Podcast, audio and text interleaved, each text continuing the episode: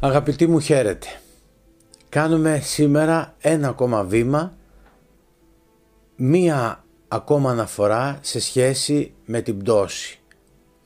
Η πτώση είναι κάτι το οποίο οι άνθρωποι, η πτώση των πρωτοπλάστων είναι κάτι που οι άνθρωποι κάποιοι λένε δεν μας ενδιαφέρει ή είναι ένα παραμύθι ή γιατί να ασχοληθούμε με όλο αυτό. Ε, είναι κάτι πολύ χαμηλός προς την νοημοσύνη μας. Όμως είναι και κάποιοι άλλοι οι οποίοι κάνουν έρευνα πάνω σε αυτά τα πράγματα, δεν είναι τόσο εύκολοι στο να απορρίπτουν κάτι που σεβάστηκαν οι αιώνες.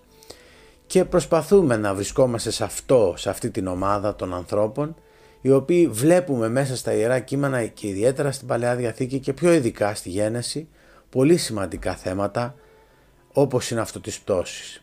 Ήδη λοιπόν κάναμε μια αναφορά σε προηγούμενο βίντεο και σήμερα συνεχίζουμε λίγο παρακάτω προσδιορίζει το κείμενο τέσσερις ποταμούς ε, οι οποίοι ε, χωρίζουν, μάλλον προσδιορίζουν μια περιοχή. Οι, οι ποταμοί αυτοί οι τέσσερις, τους οποίους έχουμε ήδη αναφέρει, δεν θέλει, δεν θέλει με αυτή την αναφορά ο ποιητής, ο συντάκτης του κειμένου, να μας πει ότι κάπου πρέπει να βρούμε στη γη που ήταν αυτή η Εδέμ ο χώρος της ευδαιμονίας. Πνευματικό το τρόπο, με πνευματικό ε, τρόπο θέλει να μας οδηγήσει στην αλήθεια. Δηλαδή ότι ο παράδεισος είναι μία κατάσταση και δεν είναι ο σκοπός μας να τον βρούμε κάπου πάνω στη γη. Γι' αυτό και χρησιμοποιεί τέσσερις ποταμούς. Το τέσσερα όμως συμβολίζει την παγκοσμιότητα. Άρα δεν είναι το ζήτημά μας να βρούμε κάποιον παράδεισο επί αλλά στο ότι η, ο παράδεισος βιώνεται από τον άνθρωπο και θα βιώνεται ήδη από αυτή τη ζωή και θα βιώνεται πνευματικά με τον τρόπο που ο Θεός έχει ορίσει. Ένα άλλο που θέλω να σας πω σχετικά με τις ε, διηγήσεις και συγκεκριμένα εδώ της πτώσεως του τρίτου κεφαλαίου της γενέσεως είναι ότι όσα αναφέρονται για το, για το δέντρο, για το φίδι, ε, όλη αυτή η διήγηση δεν ήταν άγνωση στα χρόνια που γράφτηκε το βιβλικό κείμενο. Ο Μωυσής είχε υπόψη του διηγήσεις με στοιχεία από αυτά που χρησιμοποίησε. Υπάρχει ένα βαβυλωνιακό έπος, το Ενούμα Ελής, το οποίο σίγουρα ήξερε, ο, σίγουρα υπήρχε και ο συντάκτης και οι συντάκτες ή ο συντάκτης του κειμένου ε, το χρησιμοποίησε. Υπάρχουν λοιπόν μύθοι οι οποίοι υπάρχουν στη Μεσοποταμία, στην Αίγυπτο και αλλού οι οποίοι χρησιμοποιούνται από τους συγγραφείς προκειμένου να δώσουν το μήνυμα που θέλουν όπως έκανε και ο Χριστός είπαμε με τις παραβολές. Έδωσε, έπαιρνε παραδείγματα από την καθημερινή ζωή και έδινε το μήνυμά του. Το ίδιο γίνεται και εδώ πέρα. Οπωσδήποτε υπάρχουν κάποιες, ε, κάποιοι μύθοι. Αλλά όταν εσύ διαβάζεις την Αγία Γραφή, την Παλαιά Διαθήκη, δεν μπορείς να λες ότι είναι μία μυθολογία. Ο μύθος που χρησιμοποιείται είναι το σκεύος. Μέσα στο σκεύος υπάρχει η ουσία. Το ίδιο έγινε και με την ελληνική φιλοσοφία πήραμε όρους από την ελληνική φιλοσοφία αλλά τους δώσαμε άλλη, ε, άλλο νόημα, άλλη δυναμική. Άρα ναι υπήρχε επικοινωνία μεταξύ των λαών, υπήρχαν γνωστοί μύθοι και υπήρχε δάνειο. Δαν, δάνειζε η μία ε, φυλή στην άλλη ε, τέτοιους μύθους. Η διαφορά ποια είναι; Υπάρχει στους, στους λαούς πέριξ του Ισραήλ υπήρχαν τέτοιοι μύθοι που τι έκαναν οι θεοί. Οι θεοί λέει έφτιαχναν ένα κήπο με δέντρα για τον εαυτό τους, για να καλοπερνάνε. Υπήρχε πολυθεία. Ε, η διαφορά στο βιβλικό κείμενο, στη Γέννηση ποιο είναι; Ότι εδώ δεν φτιάχνεται ένα, ένας κήπος για να χαίρεται και να καλοπερνά ο Θεός ή οι Θεοί, αλλά για να χαρεί ο άνθρωπος.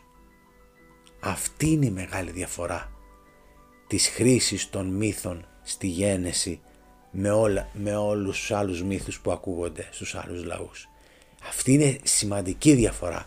Ο Θεός εδώ ανοίγεται προς τον άνθρωπο, προσφέρεται στον άνθρωπο, θέλει να τον κάνει να χαρεί, τον κάνει συνδημιουργό τον άνθρωπο, τον ανεβάζει πολύ ψηλά. Άρα δεν έχει καμία σχέση με την προσέγγιση των αρχαίων μύθων των γειτονικών, των γειτονικών λαών του Ισραήλ. Τα δέντρα κατέχουν μια σημαντική θέση στη μυθολογία των γειτονικών ε, του, του Ισραήλ λαών. Παίζουν ένα ρόλο. Ε, θυμηθείτε ότι είναι σύμβολα θεότητος, θυμηθείτε ότι το θρόισμα των φύλων στην αρχαία Ελλάδα, στη Μικρά Ασία ε, με βάση το θρόισμα χρησμοδοτούσαν, έδιναν χρησμούς. Ε, εδώ δεν έχουμε καμία σχέση στη γένεση. Εδώ τα δέντρα είναι ένα, ε, χρησιμοποιούνται σαν ένα παράδειγμα και δεν έχουν τη δυναμική αυτή που έχουν στους άλλους λαούς. Άρα χρησιμοποιούνται μόνο ε, μέσα από αυτά να δώσει πάλι το νόημα ο, ο συντάκτης της γενέσεως. Ένα άλλο ζήτημα που πρέπει να μας απασχολήσει είναι το ζήτημα του φιδιού. Αλλά πριν από αυτό θα σας πω λίγο για τη γυμνότητα. Λέει όταν διέπραξαν την αμαρτία οι πρωτόπλαστοι κατάλαβαν ότι είναι γυμνοί. Τι ήταν γυμνοί, οι πατέρες ερμήνευσαν ότι είναι γυμνοί από χαρίσματα. Έφευγε η αθωότητα, έφυγε η αθωότητα καθαρότητα από την ψυχή τους και πλέον είδαν άλλα πράγματα. Όμως για τον αρχαίο Ισραήλ η γυμνότητα δεν είναι μόνο αυτή η αίσθηση μετά τη διάπραξη της αμαρτίας. Η γυμνότητα εκφράζει τη φτώχεια, την ταλαιπωρία, τη στέρηση, την ατίμωση, την αδυναμία του Ισραηλίτη. Άρα λοιπόν όταν ακούνε οι Ισραηλίτες για γυμνότητα ο νους τους δεν πάει μόνο στην, σε σχέση με το σώμα τους αλλά βλέπουν βαθύτερα μέσα ότι ο άνθρωπος έγινε πραγματικά ένας ταλέπορος άνθρωπος. Έχασε τη χάρη του Θεού από πάνω του. Το ζήτημα του φιδιού που σας είπα είναι πάρα πολύ σημαντικό. Ε, υπήρχαν και στους αρχαίους μύθους πάλι των γειτονικών, γειτονικών λαών ε, σχετικές αναφορές για τα φίδια. Ε, το φίδι είναι λέει το κείμενο το πιο πανούργο, πονηρό. Φαίνεται ότι το φίδι πιθανόν να ήταν σε, να στεκόταν όρθιο γιατί η κατάρα που λαμβάνει από το Θεό είναι να σέρνεται, να τρώει χώμα. Ε, υπάρχει αυτή η, η σκέψη και η προσέγγιση. Τώρα, το άλλο το σημαντικό που πρέπει να σταθούμε. Ε, μήπως το φίδι το οποίο χρησιμοποιεί σαν παράδειγμα και ο Μωυσής για άλλο λόγο χρησιμοποιείται στη διήγηση. Τι εννοώ; Μήπως λάτρευαν το φίδι; Οι, οι άνθρωποι της εποχής. Και με αυτόν τον τρόπο που το χρησιμοποιεί, τι κάνει, το απορρίπτει. Σαν να τους αποτρέπει από το να το λατρεύουν. Θυμάστε που είχαμε πει ότι η έβδομη ημέρα λέει ότι ο Χριστός έφτιαξε τον κόσμο ε, σε έξι μέρες και την έβδομη μέρα αναπαύθηκε. Ε, δεν αναπαύθηκε γιατί δεν είχε ανάγκη από ανάπαυση ο Θεός. Την έβδομη μέρα είπε ότι αναπαύθηκε διότι ήθελε να είναι αργία για τους Ισραηλίτες και το είπε με αυτόν τον τρόπο. Γι' αυτό λοιπόν έχουμε ε, εξαήμερο δημιουργία. Μήπως και εδώ λένε οι ερμηνευτές ότι πιθανόν να χρησιμοποίησε το φίδι προκειμένου να στρέψει εναντίον εναντίον της λατρείας του φιδιού τους, τους ανθρώπους, τους πιστούς. Και δεν είναι τυχαία η χρήση του φιδιού. Ε, η αρχαιολογική σκαπάνη έδειξε ότι έχουμε πάρα πολλά ευρήματα φιδιών, ε, ομοιωμάτων φιδιών μέσα στη γη που αυτό έδειχνε ότι είχαμε μια πολύ μεγάλη λατρεία ε, στο φίδι. Αργότερα και στην Αγία Γραφή και στην Καινή Διαθήκη και στους πατέρες είδαμε μια ταύτιση του φιδιού με τον ίδιο το διάβολο. Θα τελειώσω σήμερα τη μικρή αναφορά μας στο δεύτερο αυτό ε, βίντεο για την, ε, για την πτώση των πρωτοπλάστων ε, σχετικά με αυτό το διάλογο που, γίνεται, που έγινε μεταξύ της Εύας και του φιδιού. Και θα δείτε ότι μοιάζουμε πάρα πολύ τώρα μετά από τόσες χιλιάδες χρόνια, εκατομμύρια χρόνια, ε, μοιάζουμε πάρα πολύ με τον τρόπο που προσεγγίζουμε και εμείς τα πράγματα. Λέει, έχουμε τρία, ε, τρία στοιχεία. Καταρχήν, το φίδι απευθύνεται, α, απευθύνεται στη γυναίκα με ένα ψέμα. Έτσι είχε πει. Λέει μην πιστεύετε στο Θεό που σας είπε ότι θα πεθάνετε, σας το είπε διότι αν φάτε δεν θα, ε, θα σας ανοίξουν τα μάτια και θα δείτε ότι, ότι μπορεί να είστε θεοί, θα γίνετε θεοί. Το πρώτο λοιπόν που λέει είναι ότι το φίδι απευθύνεται στη γυναίκα με ένα ψέμα. Το δεύτερο είναι ότι η γυναίκα φτιάχνει και ανασκευάζει αυτό το ψέμα και το μεταφέρει και στον Αδάμ.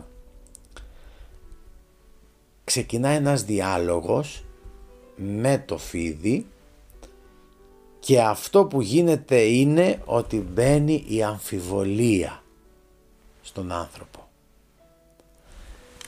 Το ότι πλέον δεν βλέπει κατάματα το Χριστό, το Θεό, ο άνθρωπος, αλλά γυρίζει δεξιά και αριστερά παίρνοντας από εκείνον την αφοσίωση και την αγάπη την απόλυτη ξεκινάει και μπαίνει ε, έχουμε, έχουμε πτώση. Ήδη έχουμε πτώση. Έτσι λοιπόν το ίδιο βλέπουμε και στις σχέσεις των ανθρώπων. Πολλές φορές βλέπουμε ότι ο άνθρωπος παραπλανάται βλέπει δίπλα του ε, του αρέσει αυτό που βλέπει και αυτή η σκέψη τον παίρνει μαζί του Συγκεκριμένα είναι τέσσερα τα σημεία. Πρώτα βλέπω, μετά σκέφτομαι, μετά επιθυμώ και μετά πράττω. Πού είναι αμαρτία όλο αυτό; Η αμαρτία είναι στο, στην, από το δεύτερο βήμα και μετά. Το να βλέπω δεν μπορώ να το αλλάξω. Βλέπω. Το να σκεφτώ ούτε και αυτό μπορώ να το ελέγξω. Έρχεται πολλές φορές πολύ γρήγορα η σκέψη, ο λογισμός. Η συγκατάθεση όμως αυτήν τη σκέψη γίνεται επιθυμία και τελικά πράξη. Εκεί μετά το δεύτερο στάδιο πρέπει ο άνθρωπος να ελέγχει πολύ τον εαυτό του. Είδατε λοιπόν ότι η πτώση έχει, έχει πολλά παρακλάδια τα οποία ε, συνέπειες τα οποία βιώνουμε όλοι μέχρι και σήμερα, όλοι μας, μέχρι και σήμερα σε μικρότερο ή σε μεγαλύτερο βαθμό. Γι' αυτό θα προσπαθήσουμε να συνεχίσουμε και να μιλάμε για την πτώση και θα το κάνουμε αυτό και σε επόμενες έτσι, επικοινωνίες γιατί θα δείτε ότι αυτό το ζήτημα στο πρώτο βιβλίο της Αγίας Γραφής μας αφορά και συμπεριφορές και δικές μας και των άλλων έχουν να κάνουν με αυτό το πρώτο προπατορικό αμάρτημα. Θα τα πούμε ε, και πάλι με μια καινούργια προσέγγιση σε άλλο κομμάτι από αυτό το θέμα της πτώσεως.